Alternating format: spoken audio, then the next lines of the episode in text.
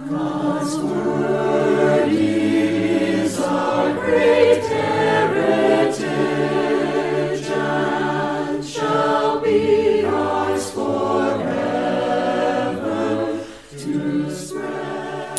witnessed a child's birthday party with a pinata hanging from a tree branch? That hollow paper and glue thing in the shape of an animal? The children beat it with a stick. We have some strange customs, don't we? And when the pinata breaks open and all the candy spills out, what do the children do? Stand back and say to the child next to them, No, you go first. And after you have the candy you like, and as much as you like, then I will see if there is some left for me. No, they don't do that. They rush in and pile on top of each other and claw to get the best candy and as much candy they can. The child who stands back and lets others go first isn't probably getting any candy. Nice guys finish last. So, how do we get our share? In the verses before us this week from Mark chapter 9, the master teacher helps us to understand the true nature of greatness. Whoever would be first, he says. Let's start our study with prayer. Sanctify us through your word, Lord. Your word is truth. Chapter 9, verse 30. They, that is, Jesus and his disciples, left that place and passed through Galilee. Jesus did not want anyone to know where they were because he was teaching his disciples. He said to them, The Son of Man. That was Jesus' favorite name for himself, the Son of Man. It ought to be one of our favorite names for Jesus, too, because it reminds us that he has come to be our brother. As our brother, he will suffer all that we undeserving brothers and sisters ought to have suffered. The Son of Man is going to be betrayed into the hands of men. They will kill him and after three days he will rise. But they did not understand what he meant and were afraid to ask him about it. This is the second time in Mark's account that Jesus clearly teaches what is about to happen to him. But he adds a new detail someone will betray him. Someone close to him is going to hand him over to his enemies. You would think that this would prompt the question who? Who of us is going to betray you, Lord? But instead, they went on to argue about which of them was the greatest. We cannot help but marvel at Jesus' patience with his disciples, with their spiritual dullness, just as we cannot help but marvel at Jesus' patience with us. As we think about all the times we did not show more interest, more desire to learn about spiritual things, because we were enamored with earthly things. Verse 33. They came to Capernaum. When he was in the house, he asked them, What were you arguing about on the road? But they kept quiet, because on the way they had argued about who was the greatest. They didn't understand what Jesus was talking about, and they didn't want to ask him about it, because they were busy thinking of themselves. Their minds were on the mighty kingdom that Jesus would one day, maybe one day soon, set up. No doubt they would be important officials in that kingdom. The debate, the argument, in fact, was about which of them would be the most important. Isn't that what is at the heart of almost every relationship problem? Who's most important? Who's the boss? Who gets their way? And the answer is obvious, isn't it? I am the most important. As Professor Daniel Deutschlander asks in his commentary, what marriage or work or neighborhood battles don't have this implication lurking in the background? Again, marvel at Jesus' patience with them and us. He does not say, just once, just once, can't you listen? I'm on the way to the cross to pay for the crimes you have committed.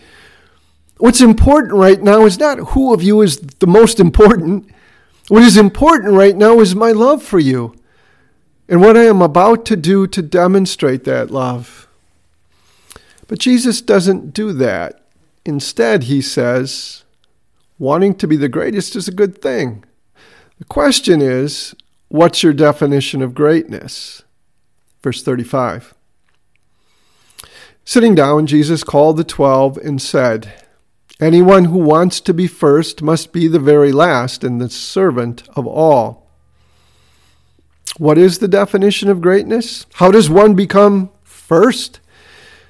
It's not a matter of titles and being able to tell others what to do or a matter of getting your way. One becomes great, Jesus teaches, by becoming the servant of everyone else, by seeking the best interest of others, by thinking everyone is over me and entitled to my attention and my service. When we think of all the times we made it about ourselves, all the times that we were focused on getting what we want, these words are like a mirror that shows us our sin and our desperate need of forgiveness. But these words also serve as a guide showing us how to live in thankfulness for that forgiveness. Jesus now gives an example, starting with the most needy, little children. He tells us how we are to serve them. Verse 36. He took a little child whom he placed among them.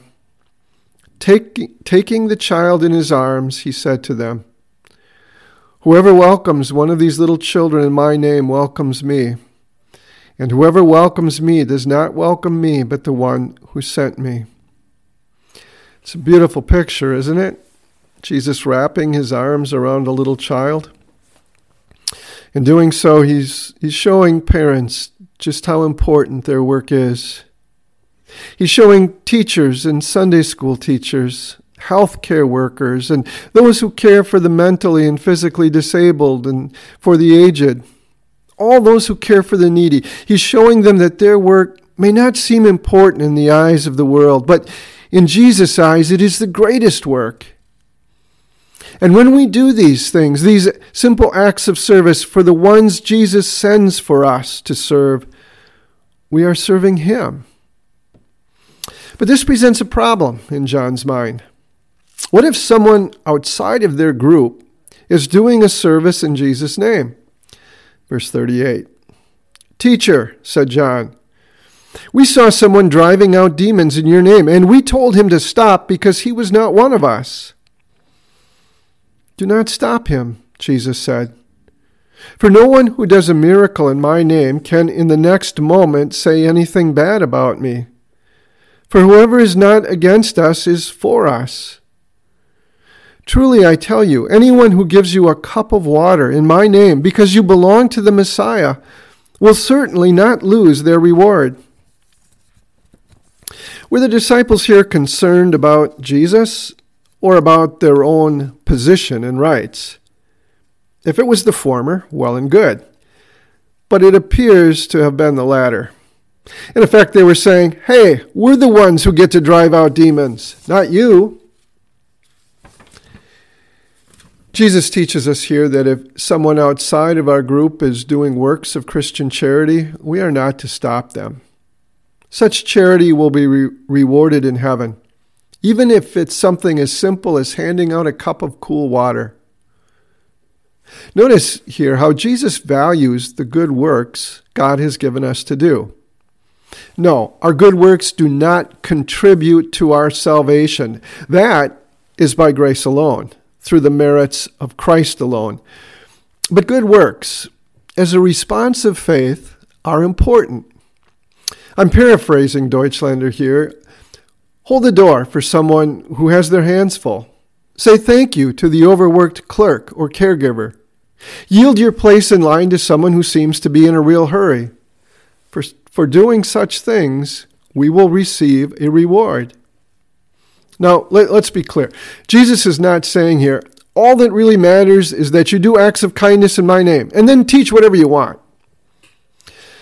To say something bad about Jesus, literally to speak evil about him, is to contradict his word, to teach falsely. So let's not draw the false conclusion that Jesus is saying faithfulness to his word doesn't matter, only good deeds matter. Remember, Jesus also says, If you remain in my word, you are really my disciples. So, to deny Jesus' teaching is to be against him. Instead of being concerned that other groups of Christians might be doing the things Christ has given us the privilege of doing, we ought to be concerned about something else, Jesus says, verse 42. If anyone causes one of these little ones, those who believe in me, to stumble, it would be better for them if a large millstone were hung around their neck and they were thrown into the sea. If your hand causes you to stumble, cut it off. It is better for you to enter life maimed than with two hands to go into hell, where the fire never goes out. And if your foot causes you to stumble, cut it off. It is better for you to enter life crippled than to have two feet and be thrown into hell.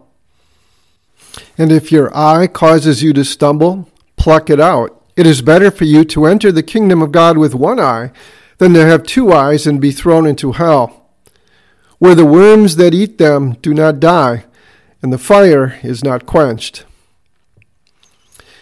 Jesus has been talking about good works. What is the greatest good work that can be done for a child? Bringing that child to Jesus, bringing them to faith and nurturing that faith. Conversely, the most horrible thing would be to cause someone, especially a child, to lose their faith and so to end up where the worms that eat them do not die.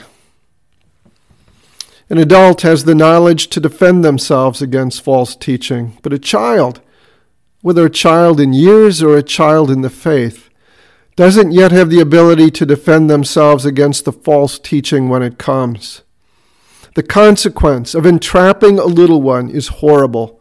It is more horrible than having a huge stone tied around your neck to make sure that you drown and being thrown into the sea the consequence of trapping yourself is just as horrible. It seems to me that the NIV translation here, along with most translations, can be misleading. The word used here, as well as back in verse 42, means to fatally trap. Jesus is not talking about sins of weakness. He is talking about rejecting him by embracing sin. Is Jesus encouraging self mutilation in these verses? No. Our eyes, our feet, our hands are not the cause of sin, they are only tools. So, what is Jesus teaching here? First, he's teaching how serious sin really is. We dare never take it lightly. Second, he's teaching that the source of our sin is our heart, that is, our very nature. So even if we cut off our hands and pluck out our eyes, we will not save ourselves from the horror of hell. We need to be rescued. We need a Savior. The goal of Jesus' teaching here is to bring about repentance, that we confess our sins, turn from them, and cling to his cross for pardon. Certainly, the images that Jesus uses here to describe hell are terrifying, and they teach us that the torments of hell are unending. Verse 49 Everyone will be salted with fire. Salt is good, but if it loses its saltiness, how can you make it salty again? Have salt among yourselves and be at peace with each other. What is this salt? It is the Word of God. You've heard the expression rubbing salt in the wound. Or maybe you have gotten salt in an open wound. It stings. Sometimes it even burns like fire. God's word stings as it points out our sin. It shows us how incapable we are of saving ourselves, and that burns. But it is also good as it points us then to a Savior. How does salt lose its saltiness? How does God's word lose its saltiness? Well, when we teach the law of God as though God were not really serious about his commands, or that he will pardon us as long as we make some half hearted effort. It also loses its saltiness when we put conditions on God's love. God will love you if you do such and such. Even after we come to faith, God's law remains important to us. It shows us our need for a Savior. Its warnings help us in our struggle with our sinful nature. It guides us in thankful living and in serving one another. And as we serve one another, we will be at peace with one another. That's as far as we will go this week. Next week, we pick it up with chapter 10. Brothers and sisters, go in peace. Live in harmony with one another.